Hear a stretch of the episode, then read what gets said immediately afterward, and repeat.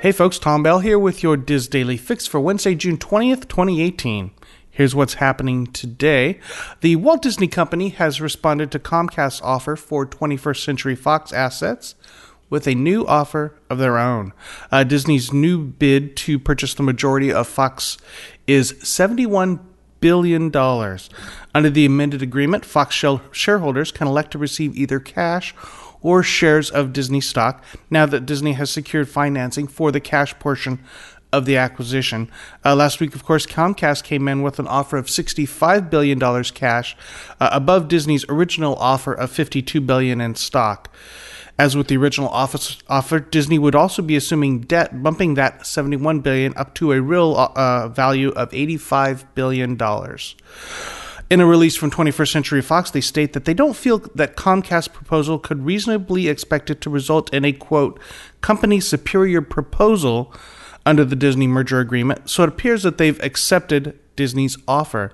Uh, the Fox shareholder meeting that was scheduled for July tenth has been postponed in light of the updated offer and will be rescheduled. We'll keep an eye on that for you.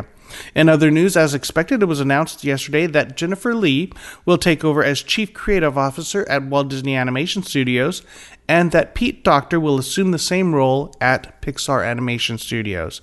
This comes after John Lasseter said he would, um, sorry, this comes after John Lasseter, a Chief Creative Officer at both studios, announced that he would be stepping down at the end of the year. Lee joined Walt Disney Animation Studios in two thousand eleven as a co-writer on Wreck-It Ralph. Uh, she directed the box office smash Frozen and is producing Frozen two and Wreck-It Ralph two Ralph Breaks the Internet. Uh, Docter has been with Pixar from the beginning as a supervising animator on Toy Story. He directed Up and Inside Out and produced uh, Monsters, Incorporated and Brave. Each will have creative oversight at their respective studios. Alan Horn, chairman of Walt Disney Anima- uh, Walt Disney Studios, praised Lee and Docter as, quote, two of the most gifted filmmakers I've ever had the pleasure to work with, adding, each of them embodies the unique spirit, culture, and values of these renowned studios, and I couldn't be more thrilled to have them lead us into the future, end quote. Finally today, the Anaheim City Council has voted to add a ballot measure to the November election that would force large employers that accept city subsidies, including the Disneyland Resort, to pay a, quote, living wage. Just last week, Orange County officials determined that enough signatures had been gathered on a petition to move it along in the process, forcing the city to take up the matter. The petition, which was put forward by a coalition of area unions, would force affected employers to pay a minimum starting wage of fifteen dollars per hour beginning January first. The, min- the minimum would increase one dollar each year through twenty twenty-two, then would be then increases would be tied to the cost of living. The council could have called for an environmental impact report study, but the consultant would have had just thirty days to complete that study. Uh, Mayor Tom Tate said, quote, I think we are better off n- doing no report than a wrong report. Uh, the council voted four to three in a close vote to forgo the study and put the measure directly on the ballot.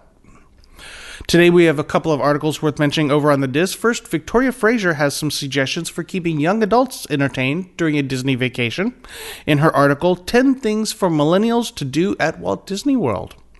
You will also you also want to check out uh, this week's installment of her new um, staff column series. In today's It's Not the Size of the Castle, I asked the question, is Disneyland becoming too adult? You can find my thoughts and Victoria's article over at W D W info dot com. Trending on the Disboards today is a thread from Princess Lynn, who's noticed some changes uh, to room categories when she's booking a, a vacation for her family of five at Port Orleans Riverside. Other posters are chiming in with more changes they're finding in um, at Walt Disney World. Uh, the uh, booking opened just opened up for twenty nineteen, so people are finding all kinds of new things. You'll find the thread New Room Categories for twenty nineteen in the Disney Resorts Forum at disboards dot com. In the weather tomorrow, it's going to be afternoon thunderstorms with a high of ninety-one, low of seventy-six in Orlando. Sunny skies in Anaheim with a high of eighty-three and a low of sixty-three. You can find links to all these stories and more on our Daily Fix main page at W D W info dot com slash Daily Fix. That's going to do it for me today, but be sure to join us again tomorrow for the next installment of the D I S Daily Fix. Have a great day.